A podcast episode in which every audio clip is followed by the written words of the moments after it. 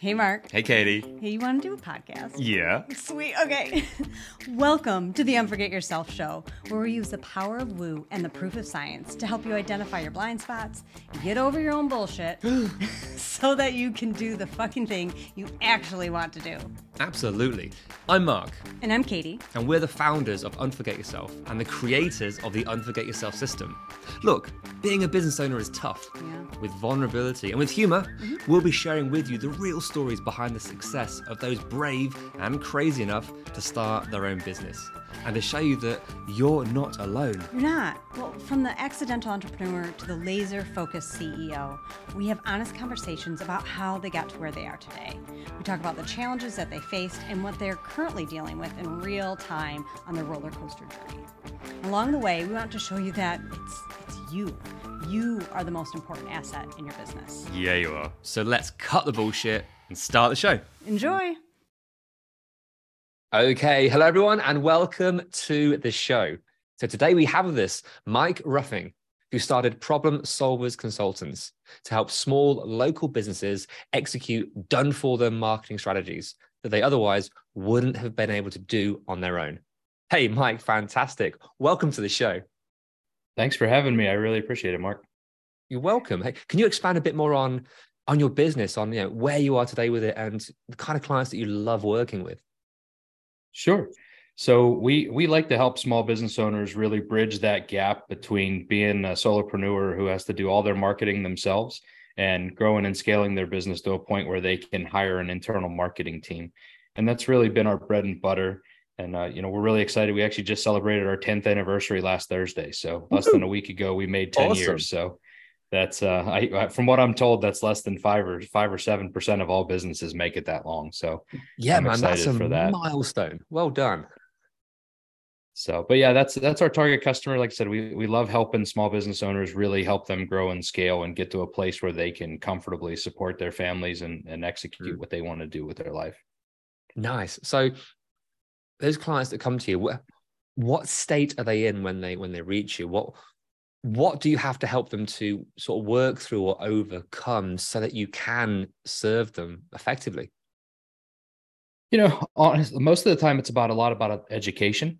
We spend a lot of time educating them on what a proper marketing strategy should look like. Most of the business owners that come to us have never budgeted a marketing strategy. They haven't budgeted any advertising costs. We see probably 80% of the time business owners come to us when they hit a lull in their business and they start to see themselves going down the toilet of, hey, this probably isn't going to be sustainable, because they ride the initial high of, we're doing a grand opening. We get all this news coverage and PR, and we get the Chamber of Commerce comes out and everybody in town wants to look at the new shiny object. And they ride that for 6, 9, 12, 15 months. And then when they start to see that start to fall off, they don't realize that they haven't done anything to support and keep that momentum going.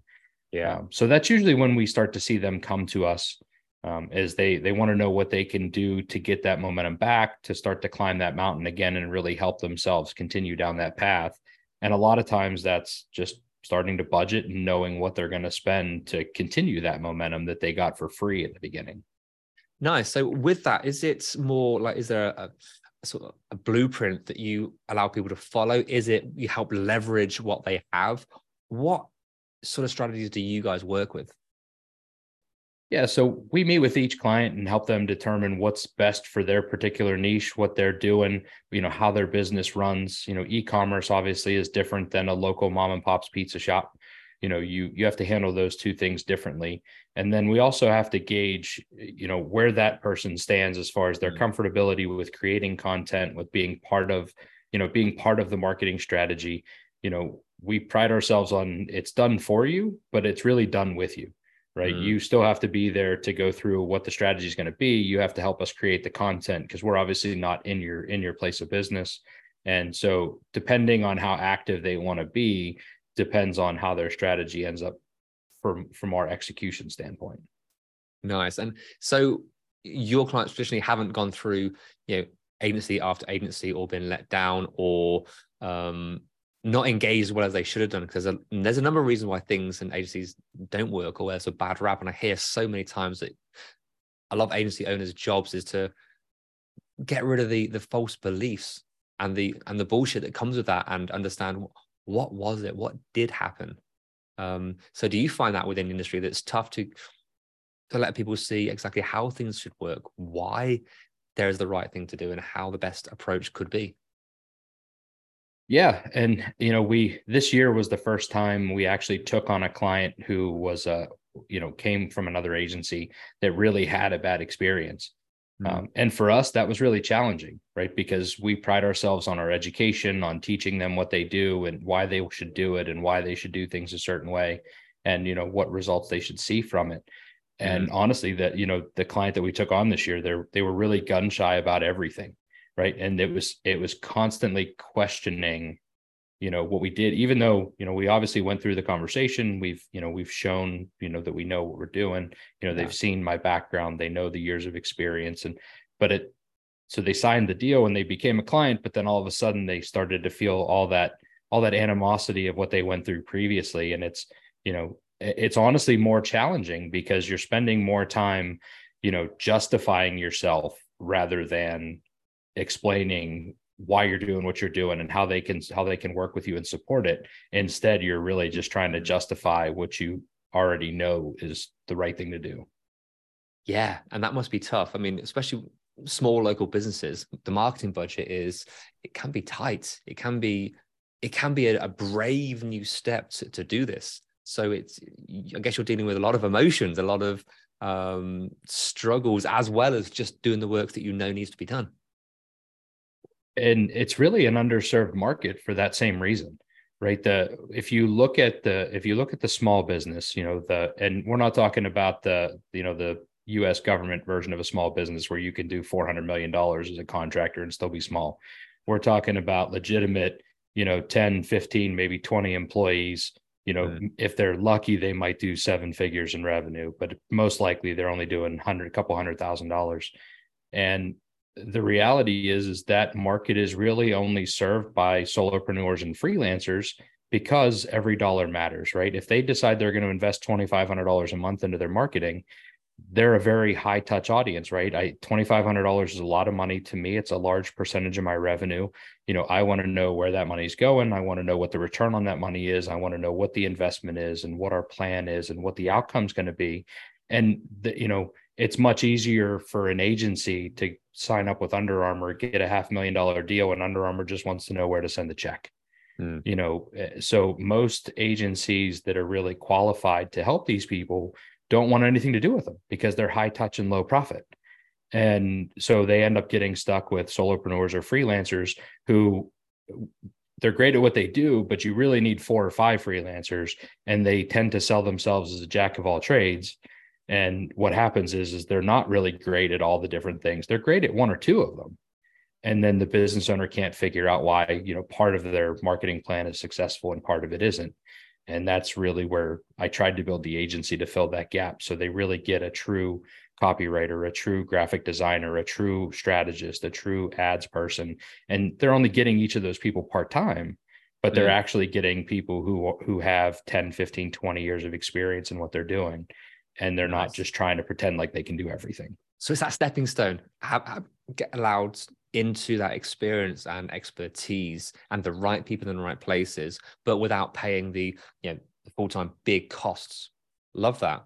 So, hey, Mike, what was it that prompted you to get into this business in the first place and say, yep, I want my own agency. This is the dream. I never said those words. Like I said, it was a little bit over 10 years ago now. At the time, I was doing marketing and operations for Advanced Auto Parts, which is a large Fortune 200, I think, at the time. And I had a couple of friends who had contracting businesses and a B&B hotelier business.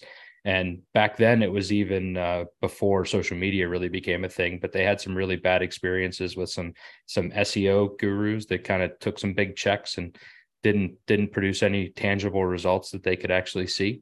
And they called me up and they said, hey, you know, we know you're doing this for a living. Like, can you help us out so we can get this squared away? Because we're just burning through cash and not really doing anything. And that was kind of how it started. You know, so I did some work on the side, just as a side gig for truly friends of mine that I'd known for years. And they eventually came back to me and they said, "Hey, our accountant said, we're going to pay you for this. You actually have to have a business." So we jokingly called it Problem Solvers because we were solving their problem. And I had no interest in being an agency. I had no interest in doing it as a business. Like if they wouldn't have forced me to, like there never would have been paperwork filed. Mm. And, long story short, the first couple of years, we continued to grow just by word of mouth. We didn't do any marketing of our own. And, I still kept my day job. I kept my work with Advanced Auto Parts for 3 or 4 years.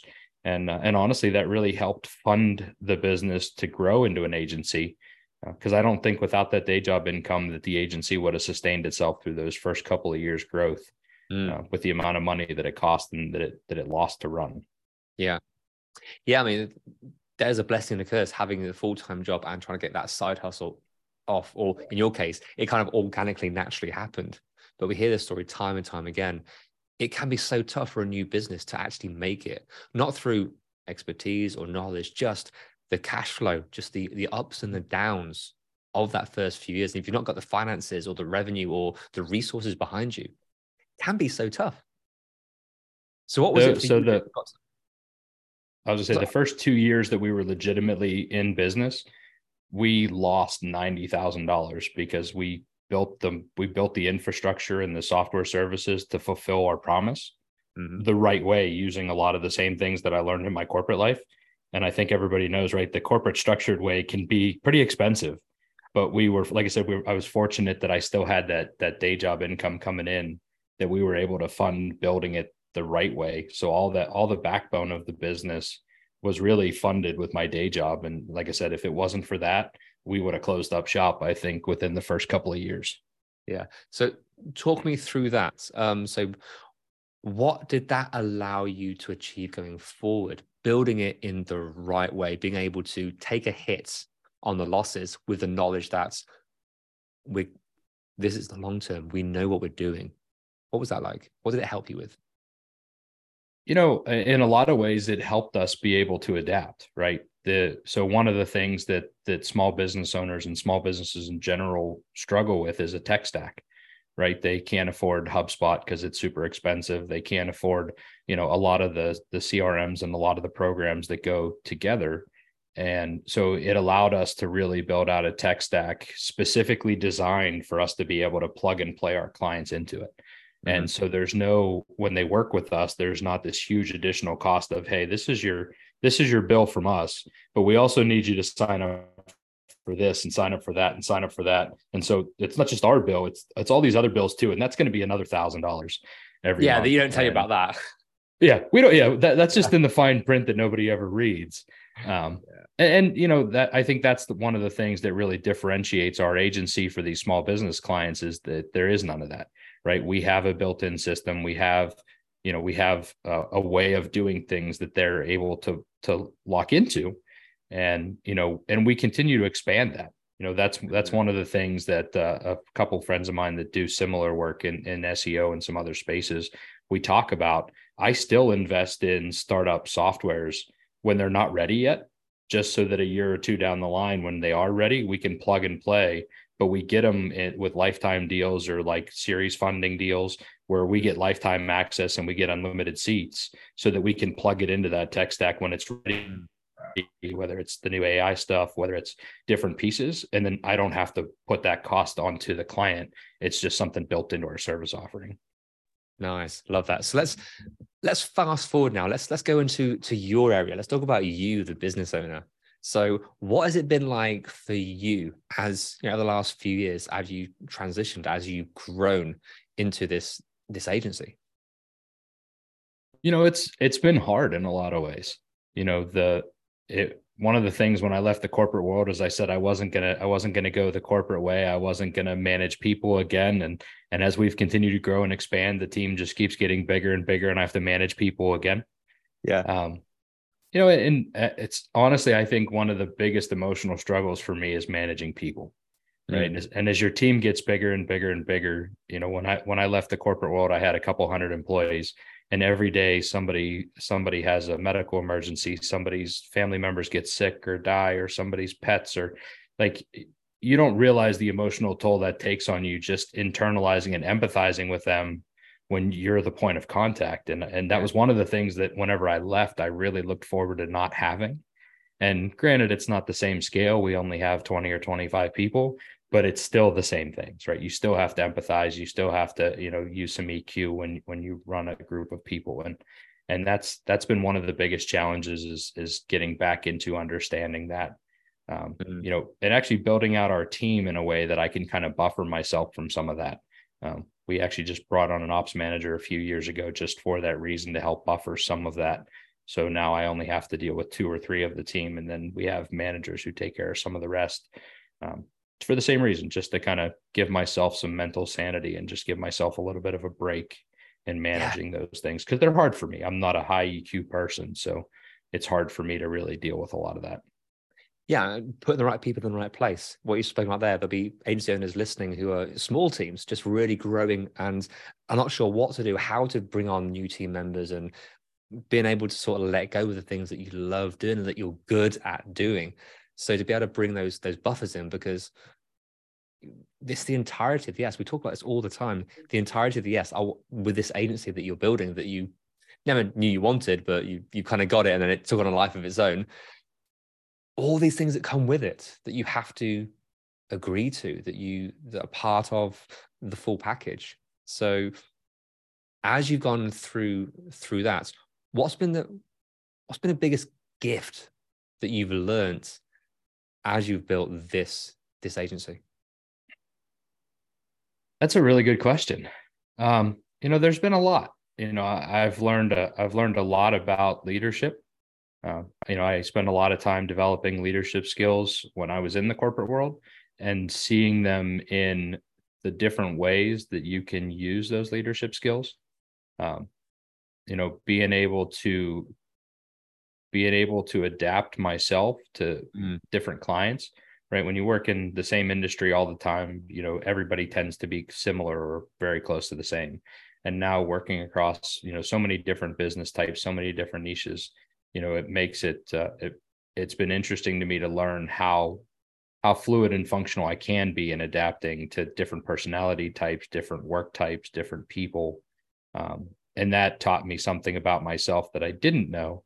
And I think I incorporate it back more so into my personal life. I think it makes me a better husband. I think it makes me a better father, because I'm able to see things from different perspectives. You know, or as Covey calls it, right, the paradigm shift. You know, now I can see things from a lot of different ways. That even though I read the 7 Habits 20 something years ago, you know, when I got into this business and running this agency, I really was able to understand that lesson in a way that I can implement it in my whole life, not just my work life.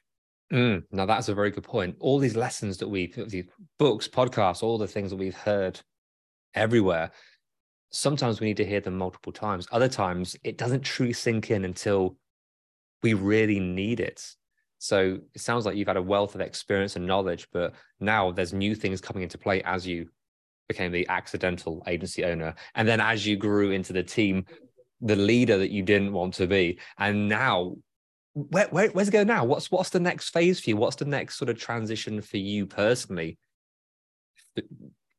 that's coming up thick and fast? Yeah. So, I mean, we're planning on a pretty big scale move. Like I said, we have a good number of team members now, but we've invested the last 12 to 18 months to really be able to scale the team. And with that is going to come with scaling the agency as a whole. Like I said, it's, and you kind of nailed it. It's something I never really planned on having, you know, but now it's funny. My son's a brand guru, right? He can recite all the slogans, and he'll tell you nobody out pizzas the Hut for Pizza Hut. And like, he has completely bought into the fact that, you know, that I own a marketing agency and we do advertising and things like that. And so now some of our social media content actually just encompasses him. And I tagged him as our future CEO at some point.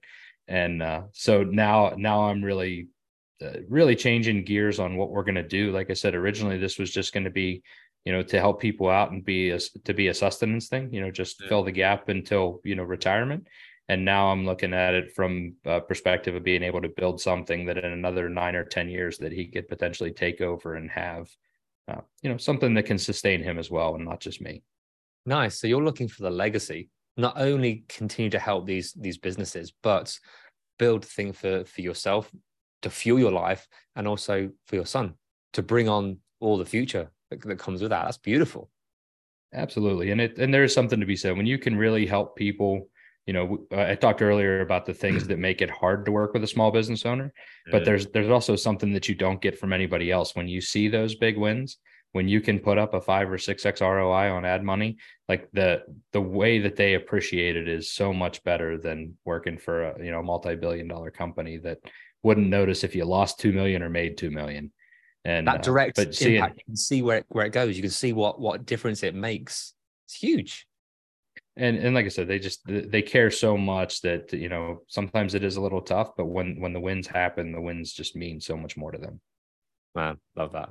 So with this big move you're doing, what's your role going to change into? Do you know?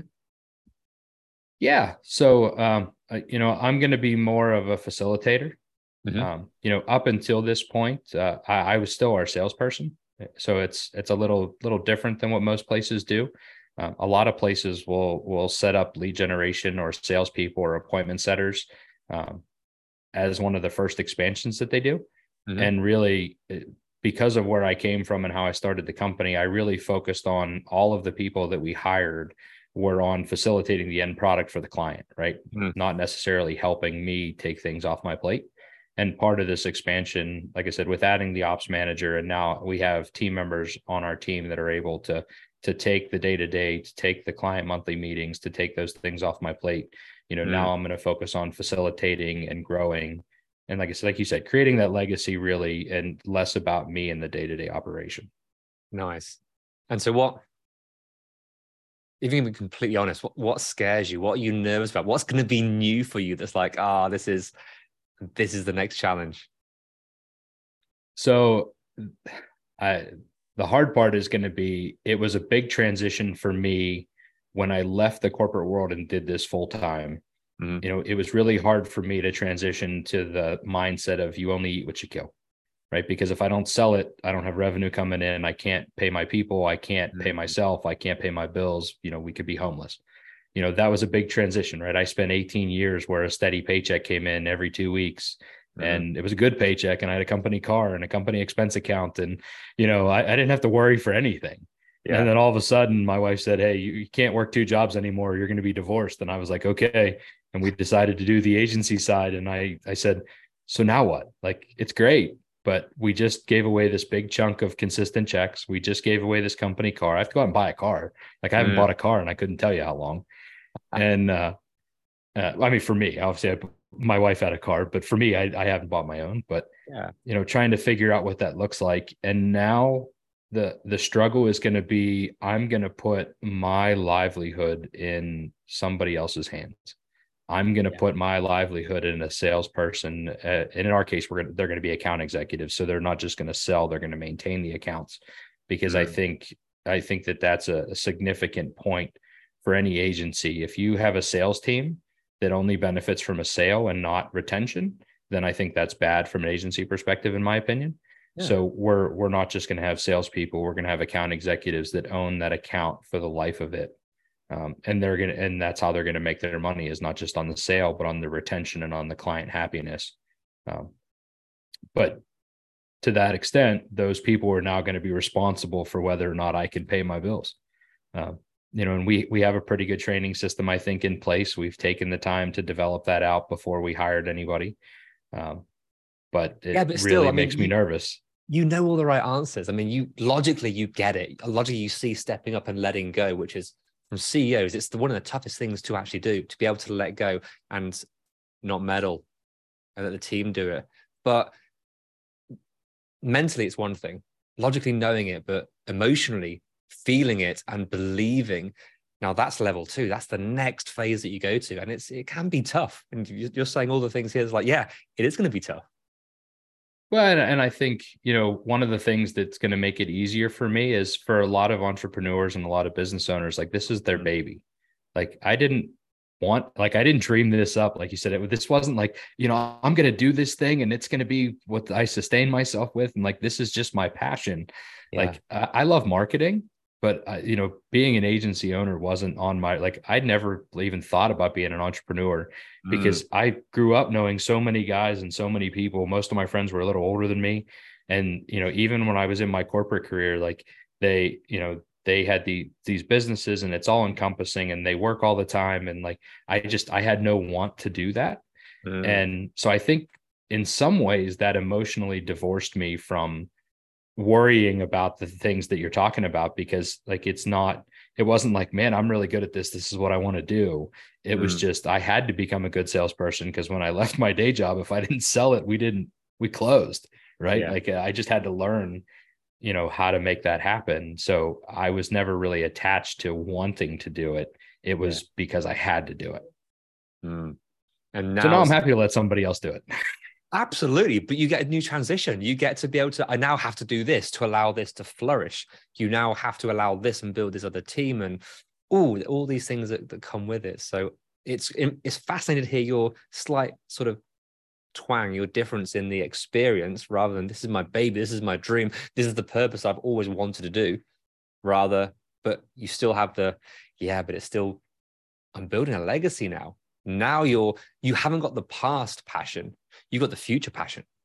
That's where we can see with so many people you sort of tap into, and then you can see where this sort of pulls or drives or brings in more stress, worry, concern, right? Yeah. I mean, like you said, that future now plan, like I said, I'm now thinking I have to sustain this thing for 9, 10, 15 years for it to work. And, you know, realistically before I didn't have to worry about that, because if it didn't work, right, I have a 20 year resume in the corporate world where I'm pretty sure I could get a job relatively quickly somewhere. You know, so I never really felt the stress of that in the beginning, because, you know, if it doesn't work, it doesn't work. Like you said, it wasn't something I was, you know, super invested in. Like I was just trying to help people.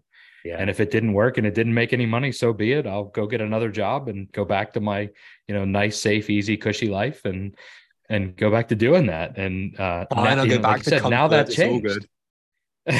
It has, it's all changed, you know, having my son really, you know, take an interest in it and really start planning for now. I have to think about, you know, 10 years from now, that's a real big difference. And you're 100% right. The stress level quadruples when you start having to be invested and do those things. Once you start to really care in something more than just bottom line, the work you do. Absolutely. Hey, look, Mike, this has been fun. We could talk for hours on this. I love this. So thank you so much for sharing your slightly different journey and everything behind the scenes with what you do. It's been fascinating. It's been absolutely my pleasure. Thank you so much for having me. Thank you. Look, if you want to find out more about you and your business, where can they find you guys? Absolutely. You can find us on all socials at Problem Solvers. We have a pretty good presence on LinkedIn. And if you want to find me, it's just at my name, at Michael Ruffing, Ruffing. And I'm happy to connect with anybody there and hopefully make a good impact in your business. Awesome stuff. Well, Mike, thank you so much again. It's been so much fun. Thank you. Hey, Katie. Yeah, Mark. Want to do an outro? I sure do. Sweet. Hey, thank you so much for listening and making it to the end. Yay, you. So what happens next? We ask them the things that podcasters are supposed to ask at the end of an episode. Can you please rate, review, download? Subscribe. Yeah. But why is it important?